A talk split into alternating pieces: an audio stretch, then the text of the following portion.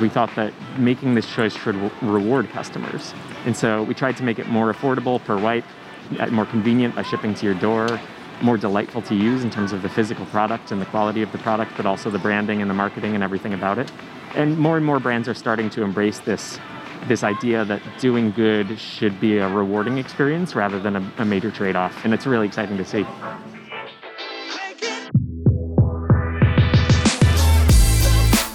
You're listening to Retail Remix, your inside access to candid conversations with the people shaping retail's future. Here's your host, Alicia Esposito.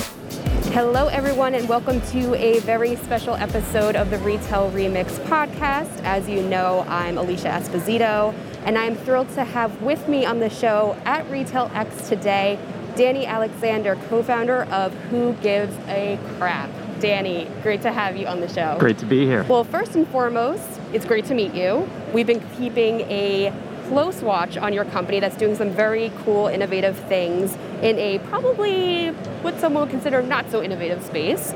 So let's take a step back.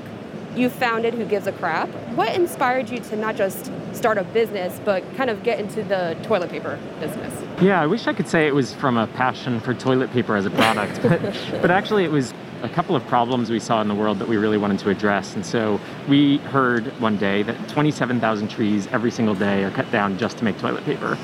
And that really struck us. I mean, we're, of course, nature lovers and believed in, in environmental sustainability, but just the simple nature that 27,000 trees, that's a, a massive forest, are being cut down every single day for something so basic as toilet paper we figured there must be a better way to address that. There was some recycled toilet paper on the market, but it was all marketed pretty poorly, and we thought we could do a much better job. And then the second problem we wanted to address was more of a societal problem. Prior to Who Gives a Crap, I did a lot of work in international development and traveled the world and saw there are billions of people in the world who don't have access to even the most basic form of sanitation. So the toilet is the, the most life saving invention in the history of humanity, it saved billions of lives, something that we take for granted every single day. But it's something that over 2 billion people don't have access to. And so we thought there was a way to address that. And so Who Gives a Crap was born out of a need to solve some major problems. And so we wanted to get the word out there and come up with the best product we could that would address both of these problems. We made environmentally friendly toilet paper out of recycled paper and bamboo fibers, and we decided to donate half of our profits to help build toilets around the world. Fantastic. So let's get into that business model. So, like you said, you donate half of your profits to help build toilets and improve sanitation in the developing world. Incredible, and I think probably overlooked need if we look at societal issues and causes.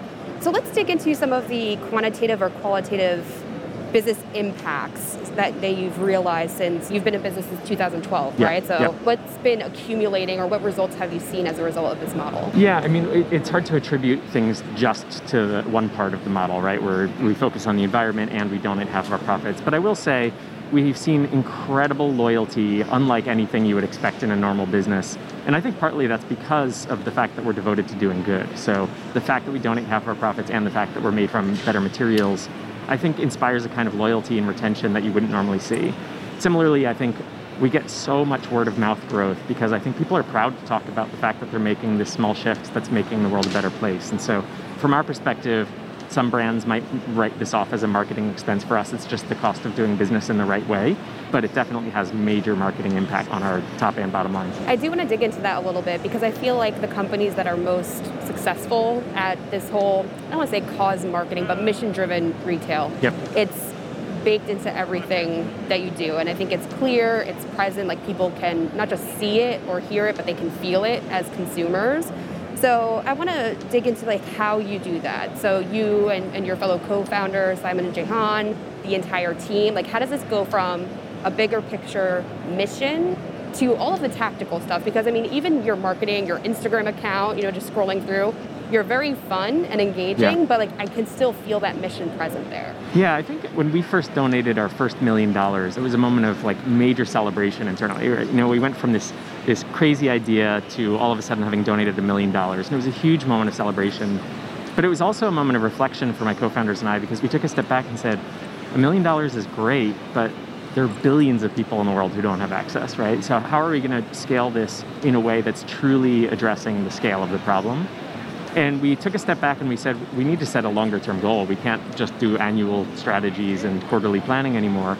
And so we decided to set a long term goal of ensuring every single person on earth has access to, to, a toilet and clean water within our lifetime. And so, you know, we have a roughly 30 year goal that we're working towards, which is what all of our team know and we recite it at the beginning of every meeting that we have. And that essentially drives us thinking big and thinking boldly. But then, of course, we break that down into sort of five year planning and one year planning and quarterly planning. And so every, I think that just the facts that the work we're doing on a daily and quarterly and month and uh, annual basis is laddering up to this long term goal inspires a connection to the purpose within our team that I think permeates through their work and the marketing and everything else. In terms of the marketing, of course, we want to talk about the, the impact we're having. But the way, the way we think about the brand is sort of like a, a, dinner party, or if you remember dinner parties, once upon a time you used to have people in your home and, and have them over for dinner. It's been a while, but um, the idea that we, we have in terms of our brand is that we want to be the people you want to sit across from at a dinner party. And you don't just want to sit across the table from someone who just returned from volunteering at an orphanage and donates all of their salary to charity and can't talk about anything but that. It doesn't make you feel great about yourself, right? But you also don't want to sit next to the person who's just cracking jokes the whole night and can't talk seriously. And we think that the perfect person and the perfect brand in, in that way is kind of a synthesis of those many qualities. And so we talk about our impact and want people to feel good about it but we also don't want to only be that brand that only talks about that. And we want to be better customer experience, better product, better branding, better jokes, better everything. Well, I think it makes it a bit more, like you said, a bit more relatable, but also feels probably a bit more achievable for your consumer too, because I think a lot of consumers are saying, like, oh, I want to do business with brands that align with me from values perspective. I want to support companies that rally around a specific mission. It's a very important topic, and I think businesses are trying to determine, you know, what type of impact do we want to make in the world, which I think is good. But I think to your point, the people who want to just start doing something but aren't quite sure where, or they want to do something but they feel like they're they don't know how or aren't quite capable like it feels achievable like they can make these small steps which i think is important yeah i mean from the beginning we saw that there were environmentally friendly options out there in toilet paper and other categories but traditionally, it meant that you had to pay more, go out of your way to a natural food store or something like that, deal with a product that didn't work as well in, in terms of toilet paper that was significantly inferior quality. And we thought that was all backwards. We thought that making this choice should reward customers. And so we tried to make it more affordable per wipe, more convenient by shipping to your door, more delightful to use in terms of the physical product and the quality of the product, but also the branding and the marketing and everything about it and more and more brands are starting to embrace this this idea that doing good should be a rewarding experience rather than a, a, major trade-off. And it's really exciting to see. Yeah i love that. So let, let's get into the consumer a little bit because like i said it's something that we've been hearing a lot we've been studying reporting on at rtp people want to contribute to these businesses that are making an impact. I want to ask you because again you co-founded the company i'm sure you're in a lot of these strategic planning meetings and you're overseeing where the brand goes at a tactical level. What are you seeing consumers want or respond to in the way of how this message or this mission comes to light? Like, what's really resonating with them right now? That's a great question. You know, I think we thought in the early days that our donations would be the message that really carried us. It was it was a, a pretty bold decision to donate half of our profits, and it, it is, and our customers love that. However, I think the growing awareness about the sort of environmental catastrophe that we're, we're in and heading towards has driven customers to really look for products and brands that are actively trying to solve for climate change. And so a lot of our environmental messaging is really winning at the moment, and that's exciting to see that customers really want that. I think the other thing we're seeing, and we hear this a lot, we have a, a, pretty large customer happiness team, and we invest a lot of energy in trying to make the customer experience really delightful. And what we hear from our customers is that they're kind of sick of brands talking about things and not doing them. And if you ask me how customers know what's authentic and what's not, I don't know. I don't know exactly how they perceive that. But they are very receptive and responsive, and they do really understand what, what is genuine and what is not. And so I think the era of greenwashing and slapping a green label on something is coming to a close, um, hopefully. And I think customers are really looking for truly authentic brands that are truly committed to making a difference. Absolutely agree. So, I mean, this has been a period of rapid change over the past 18 months, but it's been interesting to see that despite reports of consumers saying price matters more than ever, or I care most about availability of product, how quickly I can get product, it still feels like this mission or values driven consumption is still present, which I think, to your point, is indicative of the fact that this is here to stay. Yep. Have there been any interesting shifts or accelerations over the past 18 months that you think is worth noting? More people responding to this mission, more interest in certain areas? I don't know that it's been growing too much as a response to the COVID dynamic and this sort of new reality we find ourselves in. But I will say it's been a, a really steady increase in awareness and desire from customers to find these products and these brands for many years leading up to the, this, these past 18 months. So I'd like to assume that going into the future, it'll continue to grow. I think the reality is storms are getting worse, the climate is changing, it's ever more present in our daily lives, and so I think it will only that will only force us to be looking for these brands and these solutions more than ever. So as far as looking for or looking towards the future rather, what new opportunities does your team see from a customer acquisition perspective? Because again, more people seem to be values driven or values minded at least, influences their decision making to some perspective. So, are you looking at any particular trends, tech, tactics in order to kind of maximize that reach and get more people on board with your mission? Yeah, I mean, of course, we're continuing to increase our marketing budgets and looking for new ways in, in the traditional marketing realm of acquiring customers. I will say organic growth has always been our number one driver of growth. So word of mouth and people finding us in other people's bathrooms or in cafes or things like that, that has always been a huge driver of growth. And so we're actively thinking, how can we get more people to talk about us more of the time? And that's a, a pretty different way of approaching things than saying, how can we spend another million dollars on Facebook? So I think that's one thing we're aiming towards.